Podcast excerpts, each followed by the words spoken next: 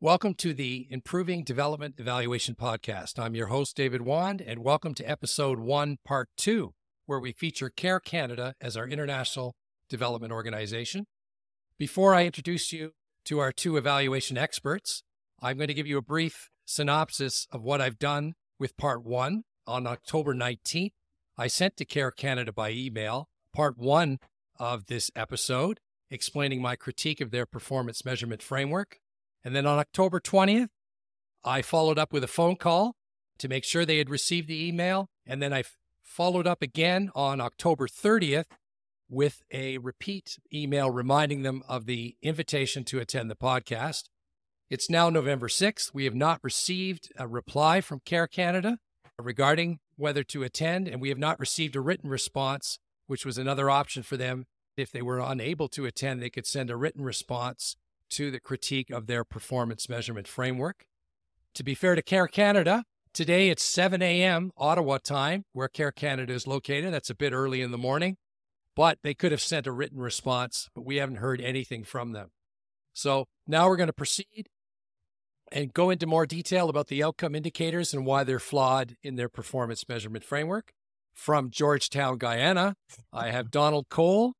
Donald Cole holds a Master's of Science degree in Data Engineering from Edinburgh Napier University and is a Monitoring and Evaluation Specialist.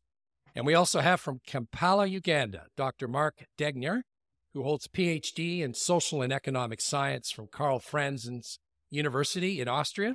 And he is currently a Technical Advisor in Advocacy, Communication, and Documentation. So what we're going to do now is we're going to go through the outcomes. So let's start. I'll read out the outcome, and then Donald, you can talk about the outcome indicator and why it's flawed, and even if you wish to provide an alternative indicator. So beginning with the first outcome in the project, increased entrepreneurship capacity of women-led grassroots social enterprises to pursue economic opportunities in Vietnam. That's the outcome. And the outcome indicator? Yes, the outcome indicator for that particular outcome is number of women-led grassroots social enterprises reported increased capacity to engage in entrepreneurship opportunities in Vietnam. So this particular indicator, there's like three main points I would like to highlight for this indicator. The first one is the vagueness in increased capacity. The term increased capacity is vague, and it does not really specify what aspects of capacity are being measured. The second point is its reliance on self-reporting.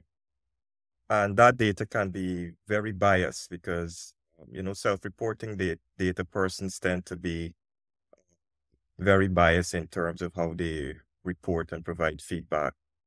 And the third key point on this indicator is the lack of objective measures. There are no objective measures for entrepreneurship capacity or success. In terms of improving this particular indicator, the first thing would need to be done is to have a clear definition, obviously, of what capacity entails, whether it entails business skills, access to capital, market access, etc. The second thing that would be need to address is the objective matrix of the indicator. What are the objective matrix are we going to measure? Are we measuring revenue growth, employment rates, number of new businesses started, and so forth?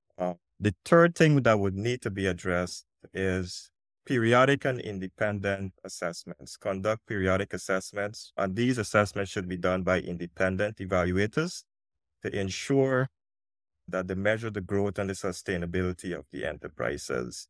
And then there's an issue with confidence versus competence. While confidence is important, it should be measured alongside competence, especially when it comes to entrepreneurship skills. That would be my brief critique of this particular indicator and ways in which this indicator can be improved. I didn't come up with a reworded indicator because I think I would probably need a bit more information, but those key points would definitely address the issues with this particular indicator. That's excellent, Donald. Thank you. So we'll move on to the next outcome statement in the performance measurement framework for this project by CARE Canada, delivered in Vietnam. That's increased gender responsive capacity of poor, rural, and ethnic minorities, especially women, to save, borrow money to support productive and sustainable economic activities in Vietnam. And the indicator I'll be looking at there is percent and number targeted poor, rural, and ethnic minority women and men who report an improvement in capacity to save money. And I have the same issue that Donald's explained, is increased gender responsive capacity to save and borrow money. They're depending here again on self-reporting. So you have this self-reporting bias, or what some people call social desirability bias, where they will have a tendency to want to say, yes, we've increased our capacity. And another point is, if they have the capacity to save money and borrow money, why not just check out their bank accounts? Why not just go right to the chase? Now, some people may say that's intrusive, but if they really want to show that they've been able to save and borrow money, they should look at their savings accounts. And their ability to borrow implies the ability to pay back a loan on time. So they could also use that as an alternate way of measuring their capacity.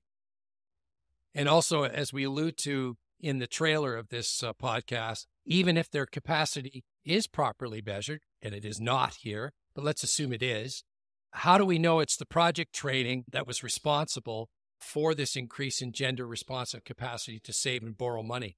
There could be another group of women in another part of Vietnam who are also doing this just fine, and there's no project training going on. They figured it out all by themselves. So that's what my points would be for that. Now, the next indicator is 1210.1. So that would be Donald again. This is where we have the outcome: increased gender responsive capacity of poor, rural, and ethnic minorities, especially women, to earn income from climate smart and sustainable on-farm and off-farm livelihoods in Vietnam. Donald? Sure. Thanks, David.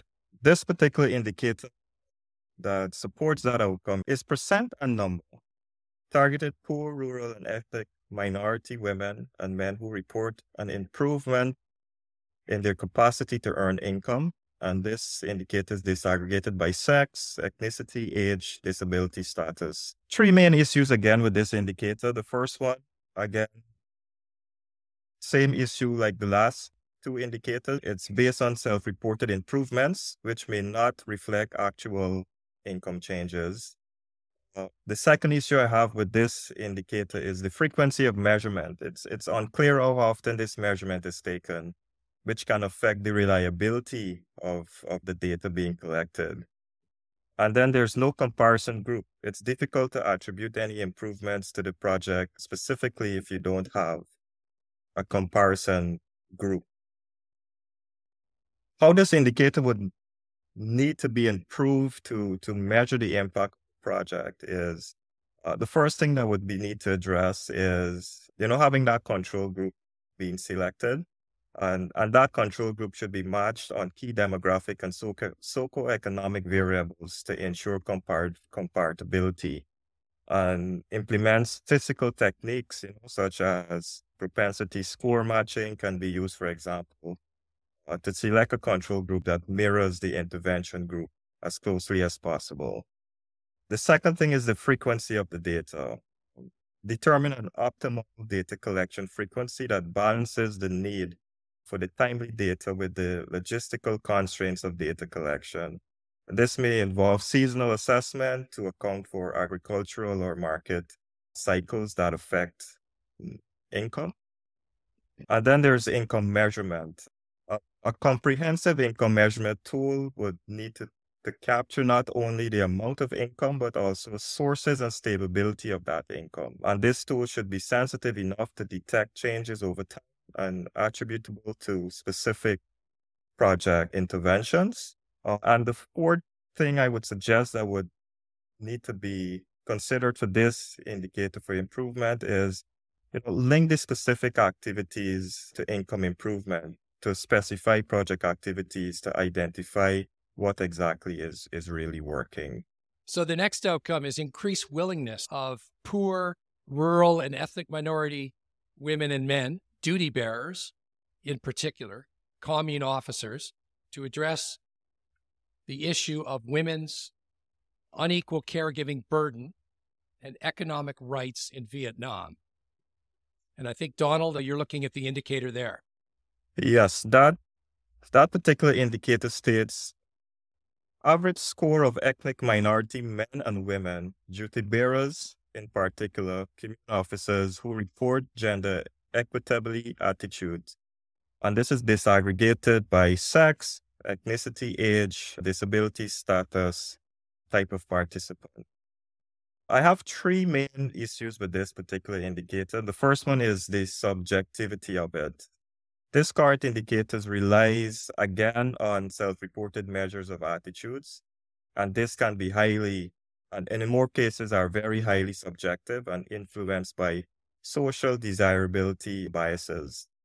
The second issue I have with this indicator is the lack of baseline and follow-up. Without a baseline measure or regular follow-up, it's very difficult to assess whether any changes in attitudes are due to the project or, you know, the activities coming out of the project. And there's no actionable outcome. Reporting an attitude does not necessarily translate into actionable change or improvement in gender equality. Let me just ask you, Donald, that's correct. But in this outcome, to be fair to CARE Canada, they just want to make sure that the attitude has changed in the right direction, increased willingness. So you mentioned lack of frequency in measuring this attitude change. If we have a chance, we can look at the performance measurement framework. What exactly is the frequency they measure this attitude change? Does it say in the performance measurement framework? I think they mention outcome harvesting, and it's might be annual reporting. Let's check to make sure. I'm quite sure the frequency is not enough. But here it is. Yeah, you're right. It's outcome harvesting, and it's only done annually. So that means you get an attitude change, you get it in the right direction, but they only measure it once a year. So there's all sorts of different things that could be going on that could change their attitude that's got nothing to do with the project. Yeah. So, yeah, that's a good point. Yeah. Yeah. So suggestions on how this could be improved. It is, yeah, definitely, first of all, addressing the regular assessments, right? So implement more pre-project surveys to, you know, establish a baseline, conduct regular follow-up surveys to track changes over time. They could also use a comparison group where people that are not in the project, that are not, they're not doing anything to any of these women or this target group to change their attitudes. They could also measure their attitudes on the same variable, which is increased willingness to, particularly these commune officers, to address the issue of women's unequal caregiving burden. And they could go to other districts in Vietnam and ask commune officers there, where CARE Canada is not working and trying to change their attitudes. Their attitudes could also be going in the right direction. Right, right. Yeah, that's a key point. And one of the methodologies I have here to note that would, you know, expand on the, you know, the technical assessments of this particular indicator is one, they can also implement a longitudinal study design methodology, you know, that measures attitude over multiple time points. And this would allow for assessments of changes in attitudes and the sustainability of these changes over time. Another thing that they can do is implement a mixed method approach where they incorporate qualitative methods such as focus group discussions or in-depth interviews. And that is complemented with the quantitative self-reporting data. And that would provide a bit more context to the attitudes expressed and the reason behind any changes or lack of any changes thereof. Yeah, that's right. There's a common problem where focus groups are used just to measure the outcome indicator rather than measuring the outcome indicator first and then seeing that the outcome indicator is not moving in the right direction. And then, and only then, should they have a focus group where they ask the question, hello, why did your increased willingness not go up? And then you hold a focus group to find out. But often focus groups are abused, misused, and they only use them like outcome harvesting to try to measure the outcome indicator in the first place. Yeah. Right. Correct. Okay. So let's move on to the next outcome, which is increased ability of ethnic minority women to meaningfully participate and make decisions related to economic activities at the household level and in their livelihoods. And Mark, I think you're going to be dealing with 1120.1 indicator. Well, yes, I'm reading a percentage and number of ethnic minority women who have meaningfully participated in economic decision-making in the household.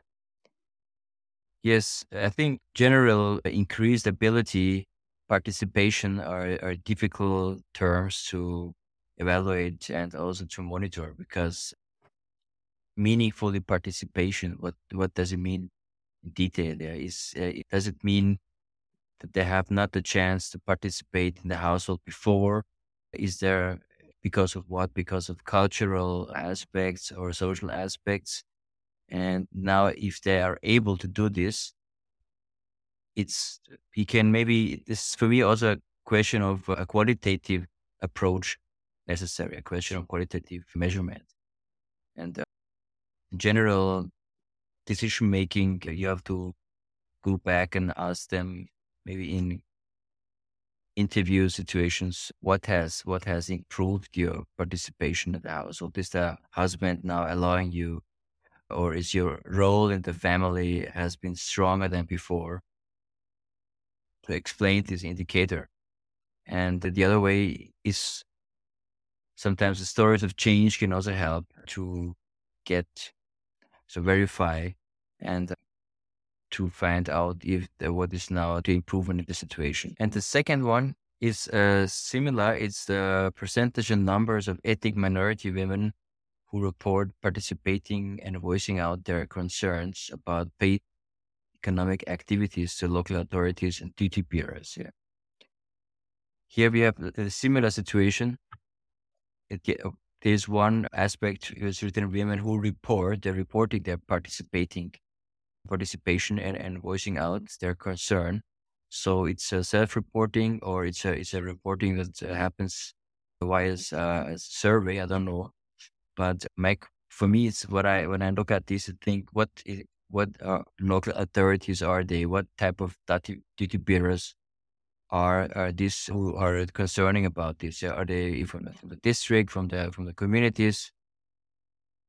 And how can they see the improvement to the situation before? Yeah, it's a little bit tricky to use such indicators.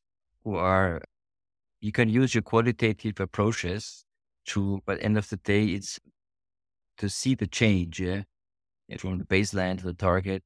It's sometimes not so visible, and also hard to measure it. Yeah, right. And if you look at the outcome, it says. We've bolded it for if anybody's interested in getting the performance measurement framework, you just email me. It says increased ability to meaningfully participate. Now, you could argue you can measure that quantitatively. You could measure their ability to negotiate or whatever. You could test them. You could do some sort of assessment before, during, and after the training instead of self-reporting. So that's a really quick way of arguing. You could actually objectively measure increased ability based on some sort of training where they're training them how to negotiate for better participation in the household. And that would be good enough because the outcome is clear.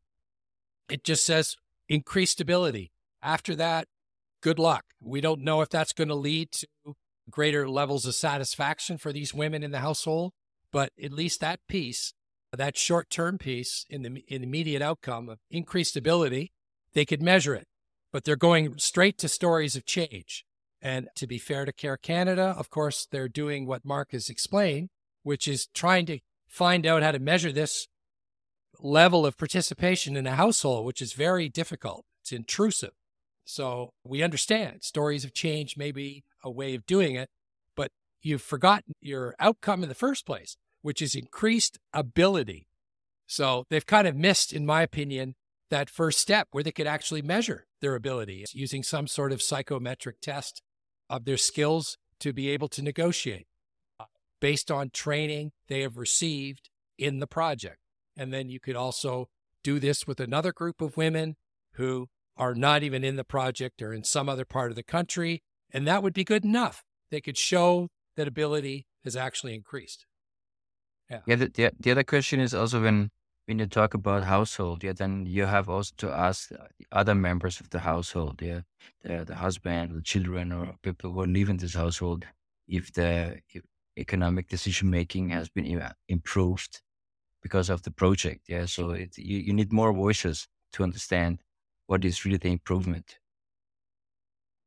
Even though they've made it clear in that second indicator, they only are interested in the women, but it's a good point is that it's a more complex dynamic in the decision-making within the household. But they say right in the, at least I give them credit for specifying, it's the ethnic minority women.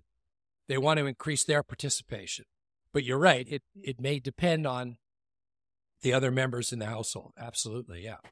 Okay, so we're going to move on to the next outcome, which is in the Performance Measurement Framework, increased capacity of civil society organizations, including women's rights organizations, private sector companies, and media organizations to promote poor, rural, and ethnic minority women's economic rights in Vietnam. And the indicator, number of civil society organizations, media organizations, and network members, private sector companies, who report an improvement in their perception, opinion related to ethnic minority women's economic rights. So again, outcome is clear, increased capacity. So that means we should be looking at their ability, increased ability, to actually advocate for these women regarding their economic rights. So there's a huge bias in here because these organizations are paid for by CARE Canada, by the project, to advocate for these women.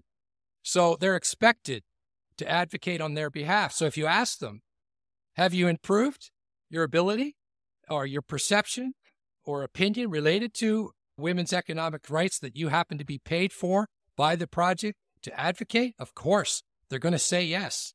So this is a huge bias. And again, they missed the point of the outcome, which is they should be just measuring their increased capacity to advocate. There's all sorts of projects where they train people on how to advocate for another group, which is what's going on here in this outcome. So that's the major problem I see with that. And I pointed it out. Why not objectively measure? And also the other point is it's not the institutions, it's the human beings inside of them that we need to look at. We need to measure their technical capacity to advocate for others, right? So it's not just the number. That's the real problem here. The indicator says the number of organizations. So you just tick a box off. How do you tick that box off that says this civil society organization in Vietnam has met all our criteria of adequately and increasingly in better ways advocating for these women? How do we know? So what we need to do instead is go inside that organization and test a group of the individuals who are expected to advocate for those women. I think it could be even duty bearers, I'm not sure. And make sure that their technical ability to advocate has gone up and maybe even their attitudes have gone up. And then the other problem, of course, is even if they have gone up, there may be another group of civil society organizations that are doing just as good a job or even better job at advocating for ethnic minority women's economic rights in some other part of the country where CARE Canada is not involved at all. So that's the problem with that indicator there. Now we'll move on to the next outcome, which is increased participation by poor and ethnic minority women in paid economic activities. I think, Mark, you're doing this indicator here. Yes. Percentage and number targeted poor, rural, and ethnic minority women and men who report access to and control over economic resources, disaggregated by sex, ethnicity, age, disability, status, and commune. Well, here we have again the same question like we had before. It's about self-reporting, because you want to know this ethnic minority, women and men, who are reporting their access and control of our economic resources. And it's somehow difficult to validate. It's the measurement. It's somehow you can maybe check them in a questionnaire to see what the economic resources they had before the project, what do they have now, so you can see the change in the impact.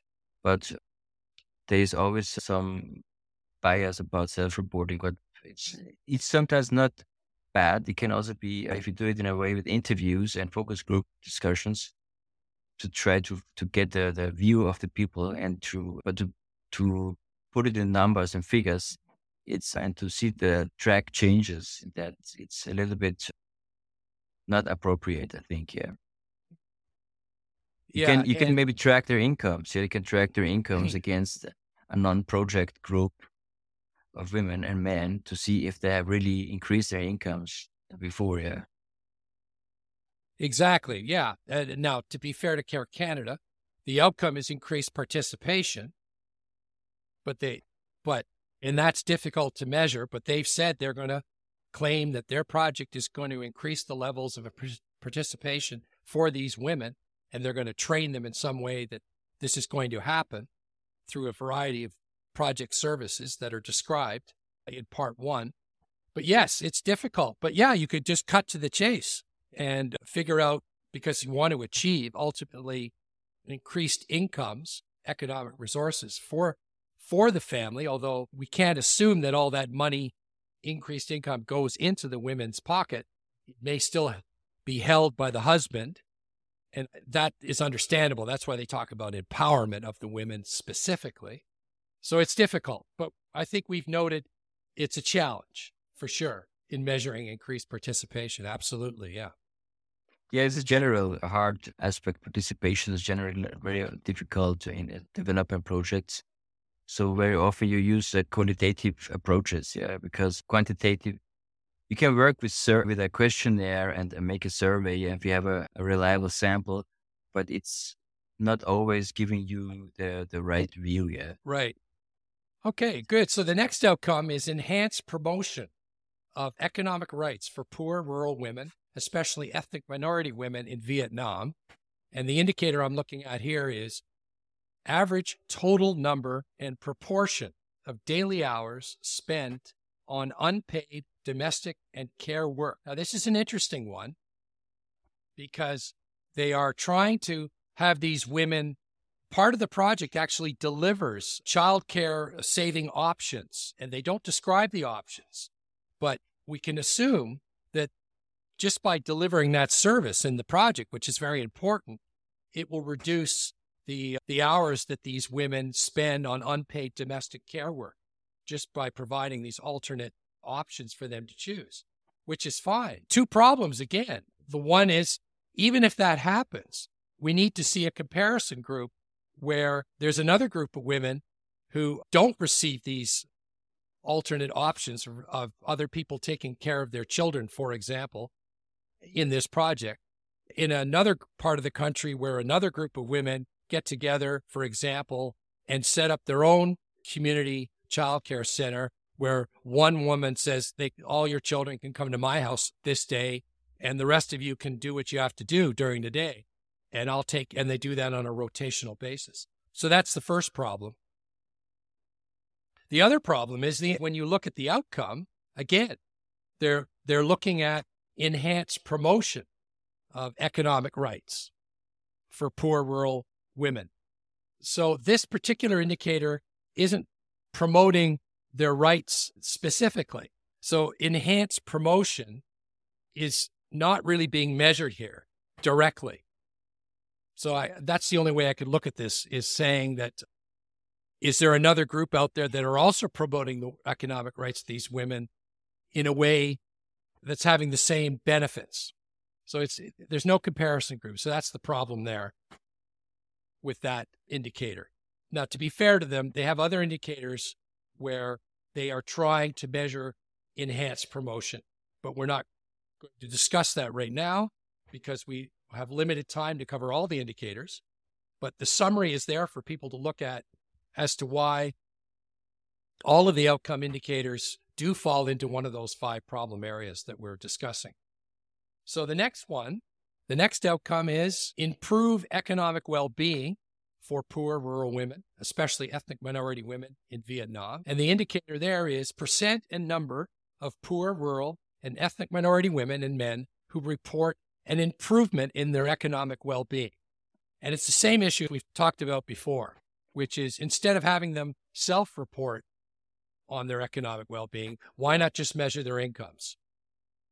And more importantly, do it compared to another group of women in another part of Vietnam that aren't receiving all these project services, and track their incomes before, during, and after the project, and see if there is a significant increase or greater increase in incomes for the project group. So now that we've done that, we've covered all 9 outcomes of the project and picked at least 9 outcome indicators. Mark, thank you. You've already covered the other indicator for that outcome, but we'll just do one more. And that is, we'll go back to increased entrepreneurship capacity of women-led grassroots social enterprises to pursue economic opportunities in Vietnam. And we'll look at another indicator. Donald's going to look at 1230.2. Yes, thanks, David. Yeah, 1230.2. This indicator states percent and number of ethnic minority women-led grassroots enterprise members who report a change. And here they're using a 5-point scale in their confidence level of their entrepreneurship capacity. This has the same issues as the 1230.1 that we discussed, or issues in relate to increased capacity, how that's being defined, issues with self-reporting, the reliance of it being self-reporting. And the major issue I think that I have with this indicator is confidence assessment. To measure confidence and to improve on this indicator, they should probably use, a psychometrically sound instrument that would differentiate between perceived self-efficacy and overconfidence. And these often do not correlate with actual competence. So there's some clear technical issues with this particular indicator, and to improve it, those issues would be need to improve. Define what is capacity, is it financial, market assessment, operational, and so forth. Address the issue with confidence, competence, and that would clear up the major issues with this particular indicator. Before we make a decision on this performance measurement framework and its ability to support CARE Canada in its claim that its project outcomes have been achieved by its project services, I'm going to go again to the last indicator on the last outcome, which is improve economic well-being for poor rural women, especially ethnic minority women in Vietnam. They have one other indicator, which was level of improvement of economic rights as perceived by ethnic minority women. And that's fine. It's a good way to measure their perception levels to see if their perception levels of how they're doing economically. It's obviously subjective, but there's nothing wrong with that. It's not a bad indicator. But again, the problem is there's no comparison group. So we need to get another group of women outside of the project, some other part of the country in Vietnam, and measure also at the same time their perceived levels of economic well-being where the project's not operating. And if this project wants to claim that they're more successful, then they have to show that their levels of perceived economic well-being have increased at a greater rate or are significantly greater than the non-project group. So now that that's done, what do you think, guys? After we've reviewed this performance measurement framework, do you think that CARE Canada can make the claim that its project services are achieving its project outcomes at an expense of $3.4 million to the Canadian taxpayer? Donald? Based on They know the analysis that we just provided and the limitations that we identified with the indicators. I think it would be extremely difficult for us to conclusively claim, or CARE Canada for conclusively claim, that the program has achieved its objectives. And those are based on key issues we discussed, self-reporting bias, lack of objective measures, no baseline or control groups, measurement frequency issues, vague definitions, and no link to specific activities. With all these issues, it's very difficult to conclusively claim that the program is achieving objectives. Good. Mark? Well, I think in general, after the issue is that for me, it is not stopping at economic rights. You have also consider social and cultural rights, because in the end of it, you want to include them, the rights to have adequate food, adequate housing, adequate education for minority groups. And to measure that in this type of project, it seems for me complicated, and should be interlinked also. Like I said before, the economic, social, and cultural aspect should be interlinked.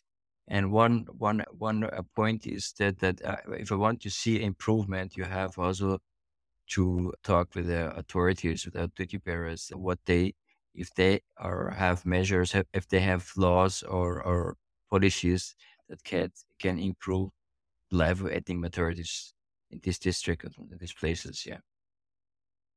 Yeah, that's great. I think I mentioned in part one that issue where the duty bearers are supposed to advocate for the women, but the bias is they're asked how they believe themselves are doing in that role, and it's not objectively looked at by a third party. And you need to look at that, I think. So that's good. Okay, so we basically summarized that CARE Canada needs to do some work on its outcome indicators for starters, along with a lot of other issues. So what we're going to do now is send this part two to the Minister for International Development in Canada, as well as the shadow critics for the Conservative Party and the New Democratic Party. And we'll also copy CARE Canada.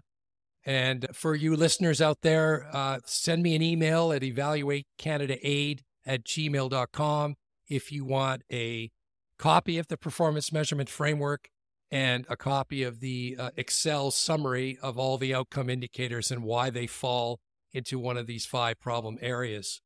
We're also looking for evaluation experts who may want to be interested in doing similar work to what Donald and Mark have done today. Send me an email, and I'd be happy to send you other performance measurement frameworks that I'm looking at for future podcast episodes. And if you have any comments or suggestions on this particular episode regarding CARE Canada and our review of their performance measurement framework, send me an email and I'd be happy to respond. And at some point, we'll be putting the performance measurement frameworks and the summaries of their outcome indicators on a website. And finally, for you listeners, Canadian taxpayers, you may want to email CARE Canada at info@care.ca and simply ask them, are they going to be improving their outcome indicators? Or you could also ask them if they're going to put all their other project performance measurement frameworks on their website so that we can all have a look, because right now they're not available to the public. So thank you for listening, and stay tuned for an upcoming new international development organization, $37 million project. So it's getting a little heavier. Thank you, Donald. And thank you, Mark. Thanks, David. You're welcome, David. All right. Thanks, and stay tuned. Bye for now.